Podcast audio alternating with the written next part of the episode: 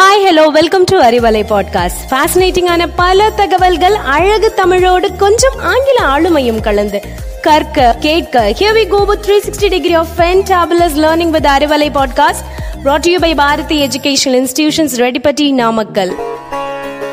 மூன்றெழுத்தில் வாழும் தெய்வம், பாசத்தை கோபத்தால் வெளிப்படுத்தும் கடவுள், சிறுவயதில் என்னை தோளில் சுமந்தவர், என்னை ஒருபோதும் சுமையாய் கண்டதில்லை, குடும்பத்தை காக்க தலைகுனிவு பல, இருந்தாலும் நம்மிடம் வேதனையை மறைத்த சிரிப்பு, ஆயிரம் தெய்வங்கள் இருந்தாலும் என் வாழ்க்கைக்கு முதல் தெய்வம் நீயே, அன்பின் அற்புத வடிவே என் தந்தையே. பதின்பருவத்தில் இருக்கக்கூடிய ஒரு பையனுக்கு ஏற்படுற குழப்பத்துக்கு அவருடைய தந்தை அறிவுரை சொல்கிறத பற்றி நாம் இன்னைக்கு தெரிஞ்சுக்கலாம். துபாய் முனிசிபாலிட்டியில் துப்புரவு பணியாளராக 20 வருஷத்துக்கு மேலே வேலை செய்யக்கூடிய கனகராஜ் அப்படின்றவர் 2 வருஷத்துக்கு அப்புறமா 2 மாத விடுமுறையில் அவர் சொந்த ஊருக்கு போயிட்டுருக்காரு. ஒரு வெள்ளிக்கிழமை மாலை பொழுதில் துபாயில் இருக்கக்கூடிய கடைவீதிகள் எல்லாத்துலேயும் திருவிழா கோலம் பூண்டு பல தேசத்து மக்கள் அந்த மார்க்கெட்டை சுற்றி நின்றுட்டுருக்காங்க. அதில் பல முகங்கள் பிரகாசத்தில் மின்னிட்டு இருந்தது. ஆமாங்க, 2 வருஷமாக உழைச்சி களைச்சி அவங்க முகத்தில் மகிழ்ச்சி ரேகை படிஞ்சிருந்தது. இவ்வளோ காலமாக அவங்க யாருக்காக உழைச்சிட்டு இருந்தாங்களோ அவங்க குடும்பத்தை மக்களை பார்க்கணும் அப்படின்னு அவங்க கண்ணுக்குள்ள ஒரு ஒளியோட அவங்க கூட செல்ஃபோனில் பேசிகிட்டு இருந்தாங்க.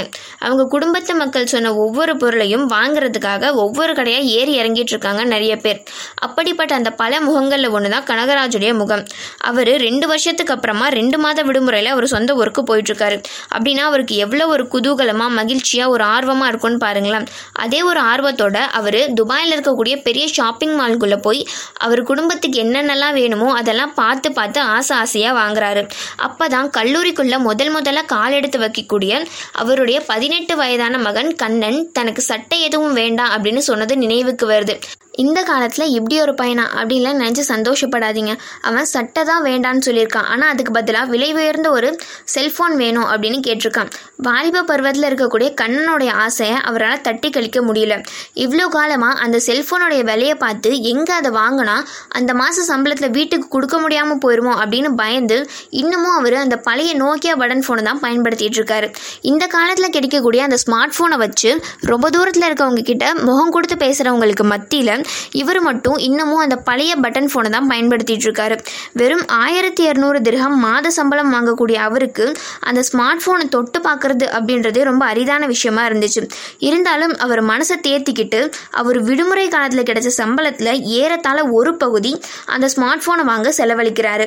அவருக்கு ஸ்மார்ட் ஃபோன் பற்றி அவ்வளவும் எதுவும் தெரியாததுனால அவர் கூட வசிக்கக்கூடிய ஹுசேன் அப்படின்றவரை அந்த ஸ்மார்ட் ஃபோன் வாங்க அழைச்சிட்டு போறாரு. என்ன கனகராஜன், இத்தனை காலமாக உங்கள் பட்டன் ஃபோனில் இருக்கிற எழுத்தெல்லாம் தேய அதையே தான் பயன்படுத்திட்டு இருந்தீங்க, இப்போ என்ன ஊருக்கு போகிற நேரம் புதுசாக அதுவும் ஸ்மார்ட் ஃபோன் எல்லாம் அப்படின்னு நக்கெல்லாம் கேட்குறாரு. அதுக்கு கனகராஜ் சிரிச்சபடியே, என்ன பண்ண சொல்கிற ஹுசேனு, தலைக்கு மேலே ஒசந்த என் பையன் கேட்டானே, வளர்ந்த பிள்ளையா போயிட்டானே, கூட்டாளி பயலுவெல்லாம் வச்சிருக்கானுங்களாம், அவனுங்களுக்கு மத்தியில் இவனுக்கு மட்டும் இல்லை அப்படின்னு குறையா நினச்சிக்கிறான், அதான்ப்பா வேறு வழியே தெரியல, என்னதான் இருந்தாலும் இந்த தகப்பனை கடைசி காலத்தில் வச்சு சோறு போட போகிறது அவன் தானே, இன்னைக்கு காசை பார்த்துட்டு நான் வாங்கி கொடுக்காம போயிட்டேன்னா அவன் மனசு கஷ்டப்பட்டு இந்த தகப்பனை வெறுத்துடக்கூடாதுல்ல, அதான்ப்பா கஷ்டத்தோட கஷ்டமாக இதையும் வாங்கி தொலைச்சிருவோம்னு வாங்க போகிறேன். அவர் சொன்னதையெல்லாம் கேட்டுட்டு இருந்த ஹுசேன், சரிதான் கனகராஜனை, மவனுக்கு கஷ்டம் தெரியாமல் வளர்க்குறது தான் தகப்பனுங்களோட வேலை, ஆனால் அதுவே இதுகளுக்கெல்லாம் சலுகையாக மாறி போச்சு, கஷ்டம்னா என்னானே தெரியாமல் வளருதுங்க, இன்றைக்கி பாருங்கள் பொடுசு பொட்டி எல்லாமே ஃபோனும் கையுமாக தான் சுற்றுதுங்க, ஒரு காலத்தில் பேசுகிறதுக்காக மட்டும் இருந்த ஃபோனு இப்போ பார்க்கவணுமில்ல ஆகிப்போச்சு, தொலைவில் இருக்கவங்க தொழிலில் இருக்கவங்களுக்கு மட்டும் இருந்த ஃபோனு இப்போ தொந்தரவு குணமில்ல ஆகிப்போச்சு, ஃபோனை வாங்கிறது பெருசில் கனகராஜனை, அந்த ஃபோனை வச்சு நம்ம பயிலவை என்ன பண்ணுறாங்க அப்படின்னு கண்காணிக்கணும். இதில் பல சிறந்த விஷயங்கள் இருக்கலாம், ஆனால் இதுதான் சீரழிவுக்கான காரணமே, பார்த்து சூதானமாக நடந்துக்க சொல்லுங்கள். ஹுசேன் சொன்னதையெல்லாம் குழம்பி போய் நின்றுருக்காரு கனகராஜ்.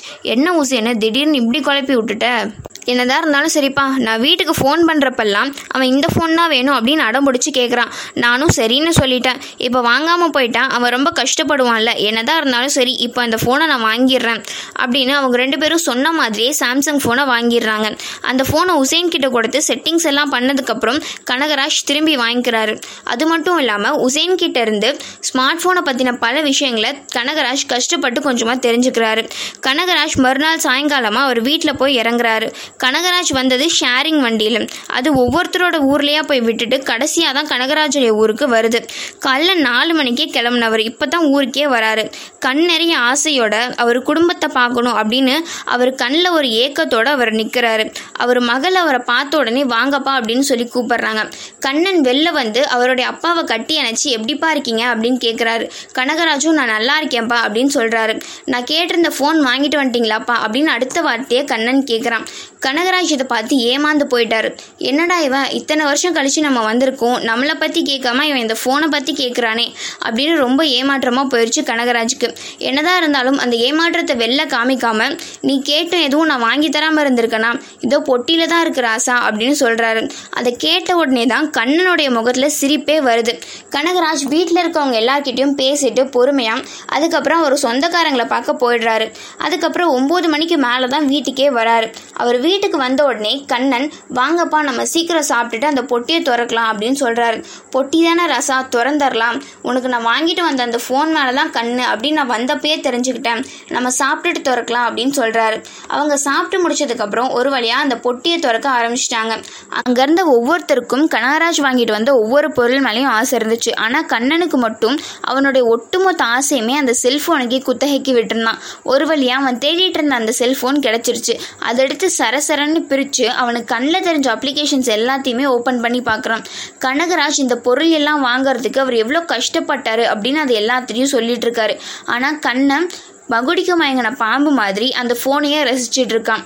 கனகராஜ் கண்ணன்கிட்ட தம்பி மிச்சத்தை எல்லாம் காலைல பார்த்துக்கலாம், போய் தூங்குப்பா அப்படின்னு சொல்லிட்டு அவரும் தூங்க போயிட்டார். அதுக்கப்புறம் பொழுது விடிஞ்சதுக்கப்புறமா காலைல டிஃபன் சாப்பிட்றப்போ கனகராஜுடைய கண்கள் அவருடைய பையனை தேடுது. அவர் பொண்ணுக்கிட்ட கேட்குறாரு, எங்கம்மா அவன் தம்பியை காணோம் அப்படின்னு. அவன் எங்கப்பா நைட்டு 1 மணி வரைக்கும் நீங்கள் வாங்கிட்டு வந்த அந்த ஃபோனை தான் பார்த்துட்டு இருந்தான், எப்போ தூங்க போனானே தெரியல. அதுக்கப்புறமா விடிஞ்சதுக்கப்புறமா அவனுடைய ஃப்ரெண்ட்ஸுக்கிட்ட ஃபோன் காமிச்சிட்டு வரேன் அப்படின்னு சொல்லிட்டு போனவன் தான் இன்னும் வரலப்பா அப்படின்னு சொல்கிறாங்க. என்னம்மா ஃபோன் கையில் கிடைச்சோடனே அவன் தம்பி பசியெல்லாம் மறந்து போயிடுமாமா அப்படின்னு அவரும் சிரிச்சுட்டே கேட்டுட்டு சாப்பிட ஆரம்பிச்சிட்டாரு. மணி 9:30க்கு மேலே ஆயிடுச்சு. அதுக்கப்புறம் தான் கண்ணன் வேர்க்க விறுவிறுக்க வீட்டுக்கு வந்தான்.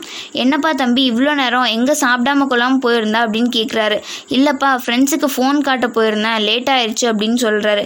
சரி சரி முதல்ல வந்து சாப்பிடுப்பா, பசி எடுக்கும்ல அப்படின்னு சொல்கிறாரு. கண்ணன் சாப்பிட உட்கார்ந்த உடனே ஒரு கையில் ஃபோன் எடுத்து வச்சுட்டு அந்த சாப்பாடை அவசர அவசரமாக சாப்பிட்டுட்டு இருக்காரு. அதை பார்த்த உடனே கனகராஜுக்கு கோவம் வந்துருச்சு. அதை பிடுங்கி கீழே வச்சுட்டு முதல்ல சாப்பிட்ற வேலையை பாரு, இது எங்கேயும் ஓடி போயிடாது அப்படின்னு சொல்லி திட்டிடுறாரு. அதை பார்த்த உடனே கண்ணனுக்கும் ரொம்ப கோவம் வந்துடுது. ஒரு வழியாக அந்த சாப்பாடை பிடிச்சும் பிடிக்காம சாப்பிட்டு எழுந்திரிச்சிட்டு அந்த ஃபோன் எடுத்துகிட்டு நைஸாக நழுவிடுறாரு. அன்னைக்கு சாயந்தரம் கனகராஜ் அவர் பக்கத்து ஊரில் இருக்கக்கூடிய உறவினர்கள் எல்லாம் சந்திக்க போகலாமா அப்படின்னு யோசிச்சுட்டு இருக்காரு. அதுக்கப்புறமா அவர் எதிர்த்த வீட்டு காசி அப்படின்றவர்கிட்ட உன் வண்டி எடுத்துகிட்டு வரியா, காணக்குடியில் இருக்க எங்கள் மாமா ஒரு எட்டு போய் பார்த்துட்டு வந்துடலாம் அப்படின்னு கேட்குறாரு. காசியும் அவரோட டிவிஎஸ் பைக் எடுத்துகிட்டு 2 பேரும் கிளம்புறாங்க. ஒரு வழியாக காணக்குடியில் இருக்கக்கூடிய எல்லா சொந்தக்காரங்களையும் ஒரே எட்டாக பார்த்தாச்சு. அவங்க திருப்பி வீட்டுக்கு வரப்போ மணி 8 இருக்கும். அவங்க ஊர் வந்து சேர்கிறதுக்கு முன்னாடி 1/2 கிலோமீட்டருக்கு முன்னாடி ஒரு வளைவை கடக்க வேண்டியதாக இருந்துச்சு. அங்கே இருட்டில் பறக்கக்கூடிய மின்மினி பூச்சி மாதிரி ஒரு இடத்துல ஒரு 4-5 ஒளி மின்னிட்டு இருந்தது. அது என்ன அப்படின்னு பார்த்து யோசிக்கிறதுக்குள்ள வண்டி அந்த இடத்துக்கு ரொம்ப பக்கத்துலேயே வந்துருந்துச்சு. அங்கே சின்ன வயசுல இருந்து பதின்பருவத்திற்கு இயற்கையாக பதவி உயர்வு செய்யப்பட்ட 5 பேர், அதாவது டீனேஜர்ஸ் 5 பேர் அந்த இடத்துல சுற்றி உட்கார்ந்துருக்காங்க. அதில் சிலர் அவங்க ஃபோனை காதலையும் கையிலையும் வச்சுட்டு உட்கார்ந்துருக்காங்க. அதில் சிலர் புகைப்பிடிச்சிட்டும் இருக்காங்க. அந்த கும்பலில் ஒருத்தரோட முகத்தை பார்த்த உடனே கனகராஜுடைய கண்கள் மயங்கிட்டு வந்த மாதிரி இருந்தது. அவருடைய முகமெல்லாம் வெளிரி போயிடுச்சு. அவர் உதடு பலமிழந்து சொன்ன ஒரு வார்த்தை கண்ணன். அவங்க வண்டியில் போயிட்டு இருந்தனால காசிக்கு கனகராஜ் சொன்னது எதுவும் கேட்கல. ஏதாவது சொன்னீங்களா கனகராஜனை அப்படின்னு காசி கேட்குறாரு. இல்லைப்பா காசி, ஒன்றும் இல்லை, ஊர் பக்கத்தில் வந்துருச்சு அதுதான் சொன்னேன் அப்படின்னு சொல்கிறாரு. அதுக்கப்புறமா காசி கனகராஜை ஒரு வீட்டு வாசல்லாம் இறக்கி விட்டுட்டு காசி அவரோட வீட்டுக்கு போயிடுறாரு. கனகராஜ் அவர் வீட்டில் கால் எடுத்து வச்ச உடனே இவர் வெளில எதை பார்த்தாரோ அதை பற்றியே யோசிச்சுட்டு இருக்காரு. இதுக்கு நடுவில் இவங்க வீட்டில் இருக்கவங்க பேசின எதுவுமே இவர் காதில் கேட்கவே இல்லை. அவர் சோஃபாவில் சரிஞ்சு உட்காந்துட்டு, என் மகனே கண்ணா, ஏன் இப்படி, நீ தானே என் உலகம்னு நினச்சிட்டு இருந்தேன், என்னை நீ தான் கடைசி காலத்தில் வச்சு காப்பாற்ற போகிறேன்னு நினச்சிட்டு இருந்தேன், ஆனால் நீ இப்படி பண்ணுறியே அப்படின்னு அவரை பற்றி நினச்சி கஷ்டப்பட்டு கண்ணீர் விட்டுட்டு இருக்காரு. 10 மணிக்கு மேலே தான் கண்ணன் வீட்டுக்கு வரான். அங்கே சோஃபாவில் இருக்க அவனுடைய அப்பாவை பார்த்தும் பார்க்காதது மாதிரி அவங்க அம்மா கிட்ட அதட்டலாம், சோறு எடுத்து வை அப்படின்னு சொல்லிட்டு அடுப்பங்கரைக்குள்ளே போகிறான். அவங்க அம்மா, என்னடா தம்பி இந்த பாக்கு பொட்டலத்தை போடாத அப்படின்னு சொன்னால் கேட்கவே மாட்டியா, கிட்ட வந்தாலே நாத்த குடலை பிடுங்குது அப்படின்னு அவங்க அம்மா திட்டுறாங்க. ஆனால் இதெல்லாம் காதலே வாங்கிக்காமல் அவசர அவசரமாக சாப்பிட்டுட்டு இருந்தான் கண்ணன். இதை கவனிச்சிட்டு இருந்த கனகராஜுக்கு மனசுக்குள்ளே பகீர்னு இருந்துச்சு. ஓ, இந்த பழக்கம்லாம் வேற இருக்கா அப்படின்னு சொல்லி அவர் யோசிச்சுட்டு இருந்தார். அவர் வெளிப்படையாக கண்ணனை தண்டிக்கவும் கண்டிக்கவும் தயங்குறாரு. ஏன்னா அந்த வயசில் இருக்கவங்க ஏதாவது விபரீதமாக முடிவெடுத்துட்டா எப்படின்னு அவர் ரொம்பவே அச்சப்பட்டு ரொம்ப அமைதியாக இருக்கார். ஆனால் அதுவே அவர்கிட்ட ஒரு ரொம்ப பெரிய அமைதியவே ஏற்படுத்துச்சு. வழக்கமாக எப்போவுமே கண்ணன் சாப்பாடு சாப்பிட்டதுக்கப்புறம் அவன் அந்த ஃபோனுக்குள்ளேயே மூழ்கிடுவான். ஆனால் வழக்கத்துக்கு மாறாக கனகராஜ் கண்ணன் என்ன பண்ணுறான் அப்படின்றத கண்காணிச்சிட்டு இருந்தார். அதுக்கப்புறம் கொஞ்சம் நேரம் கழித்து அவர் தூங்க போகிறான் அப்படின்னு சொல்லிட்டு போனார். ஆனால் அவருக்கு தூக்கமே வரல. ஒவ்வொரு அரை மணி நேரத்துக்கு அப்புறமும் அவர் ரூம்லேருந்து வெளில எட்டி பார்த்துட்டே இருந்தார். அவர் பையன் என்ன பண்ணுறான் ஏது பண்ணுறான் அப்படின்றத எட்டி பார்த்துட்டே இருந்தார். இன்றைக்கி கண்ணனோட ஃபோனை எப்படியும் திறந்து பார்த்தே ஆகணும் அப்படின்னு ஒரு முடிவோடு இருக்கார் கனகராஜ். கண்ணன் நம்ம ஃபோனை நெஞ்சு மேலே வச்சுட்டு தூங்குறான். கனகராஜ் வெளில வந்து அந்த ஃபோன் எடுத்து பார்க்குறாரு. நல்ல வேலை ஹுசேன் கிட்ட முன்னாடியே நம்ம கொஞ்சம் அதை கற்றுக்கிட்டோம் அப்படின்னு நினைக்கிறாரு.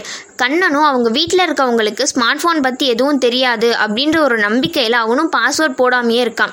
ஹுசேன் சொன்னபடி நம்ம பசங்களுடைய நட்பு வட்டாரத்தை பற்றி தெரிஞ்சுக்கணும் அப்படின்னா முதல்ல வாட்ஸ்அப்குள்ளே தான் போய் பார்க்கணும் அப்படின்னு சொன்னது நினைவுக்கு வருது.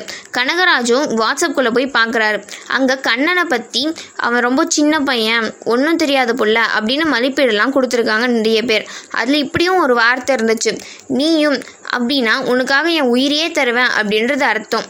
இதெல்லாம் பார்த்துட்டு இருந்த கனகராஜுக்கு அவருடைய இதயம் துள்ளி கீழே குதிச்ச மாதிரி அவருக்கு ஒரு பிரம்மை ஏற்படுது.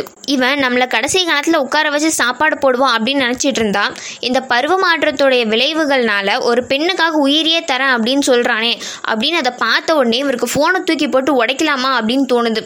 ஆனால் அவருடைய உணர்வுகளுக்கு அவர் அடிப்பணியாமல் அவர் மகனுக்கு எப்படியெல்லாம் எடுத்து சொல்லி புரிய வைக்கலாம் அப்படின்ற வழியை யோசிச்சுட்டு இருக்காரு அவர். வழக்கமாக கண்ணனுடைய கண்கள் காலைல எந்திரிச்ச உடனே அந்த மொபைல் ஃபோனை தான் தேடும். அந்த ஃபோன் அவனுக்கு பக்கத்தில் இல்லை. அதனால் பதறிப்போ எந்திரிச்சு அந்த வீடு ஃபுல்லாக ஃபோன் எங்கே இருக்குது அப்படின்னு தேடிட்டு இருந்தான். அதை அவர் ரூம்லேருந்து பார்த்துட்டு இருந்த கனகராஜ், என்னப்பா தேடுற அப்படின்னு கேட்குறாரு. ஒன்றும் இல்லைப்பா, ஃபோன் காணாதான் தேடிட்டு இருக்கேன் அப்படின்னு சொல்கிறான். கொஞ்சம் இங்கே வாப்பா அப்படின்னு கண்ணனை பார்த்து கூப்பிடுறாரு கனகராஜ். இவர் வேற நேரங்காலமே தெரியாமல் கூப்பிடுவார் அப்படின்னு சொல்லிட்டு வாய்க்குள்ளேயே பேசிட்டு அவன் கனகராஜுடைய அறைக்குள்ளே போகிறான். அங்கே ஒரு டேபிள் மேலே கண்ணனுடைய ஃபோன் இருந்ததை அவன் பார்க்குறான். கண்ணன் வரதை பார்த்துட்டு கனகராஜ் அந்த ஃபோன் எடுத்து கையில் வச்சுக்கிறாரு. ஃபோன் தாங்கப்பா அப்படின்னு கண்ணன் கேட்க, நான் தரேன் ஏதோ அங்கே உட்காருப்பா அப்படின்னு சொல்லி அந்த நாற்காலியை வந்து கை காட்டுறாரு. இவனும் என்னன்னே தெரியாமல் உட்கார்றான். என்ன நம்ம ஃபோன் இவர் வச்சிருக்காரு, ஒரு வேளை எதையாவது ஓப்பன் பண்ணி பார்த்துருப்பாரோ அப்படின்னு ஒரு பயத்தில் கண்ணன் தலை குனிஞ்சு உட்காந்துருக்கான். கனகராஜ் எப்படி ஆரம்பிக்கிறதுனே தெரியாமல், நல்லா படிக்கிறியா தம்பி அப்படின்னு கேட்குறாரு. கண்ணனும் நான் நல்லா படிக்கிறேன்ப்பா அப்படின்னு சொல்கிறான். இங்கே எனக்கு கொஞ்சம் பாரு தம்பி, எனக்கும் உங்கள் அம்மாவுக்கும் வயசாகிட்டே போகுது. இந்த உலகத்தில் சொந்தம்னு சொல்லிக்க எங்களுக்கு நீயும் உங்கள் அக்கா மட்டும்தான் இருக்கீங்க. அந்த கடவுளாக பார்த்து உங்களை எங்களுக்கு பிள்ளைங்கன்னு கொடுத்துருக்காங்க. என்னோட 25 வயசில் நான் சம்பாதிக்க போனேன். அப்போது உங்கள் அம்மாவுக்கு உங்கள் அக்கா பிறந்தா. அது அடுத்து 3 வருஷத்துக்கு அப்புறமா நீ பிறந்துட்ட. குழந்தை பிறந்து வெளிநாடு சம்பாதிக்க போனவன், அப்புறம் பிள்ளைங்களோட படிப்பு, எதிர்காலம், உங்கள் அக்காவோட கல்யாணம் அப்படின்னு உங்களோட நலனுக்காக தான் அந்த பாலா போன பாலைவன புழுதியில் நான் மாட்டிக்கிட வேண்டியதாக இருக்குது. இதெல்லாம் உங்கள் அக்காவோட கல்யாணம் வரைக்கும் தான் அப்படின்னு நான் நினச்சிட்டு இருந்தேன். ஆனால் உங்கள் அம்மா தான் என் பிள்ளை நல்லா படிக்கிறான், அவனை மேற்படிப்பு படிக்க வைங்க அப்படின்னு சொன்னதுனால தான் திரும்பி உங்களுக்காக தான் நாங்கள் போக வேண்டியதாக இருக்குது. அங்கே இருக்கிற 2 வருஷமே உங்களை பிரிஞ்சிருக்கிற வேதனை அந்த நரகத்துக்கு சமம்.